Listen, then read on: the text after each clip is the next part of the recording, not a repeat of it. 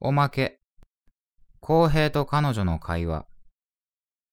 ずっと思ってたんだけど、どうして男って女のおっぱいが好きなのうーん。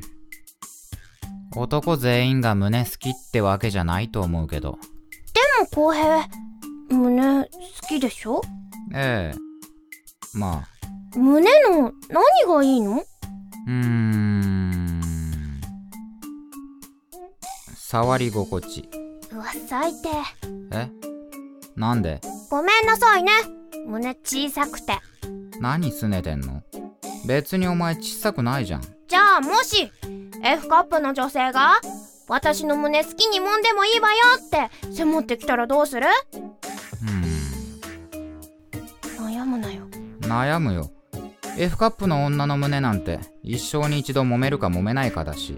ほらやっぱり何男なんてどうせおっぱいが大きければいいんでしょなんかごめん。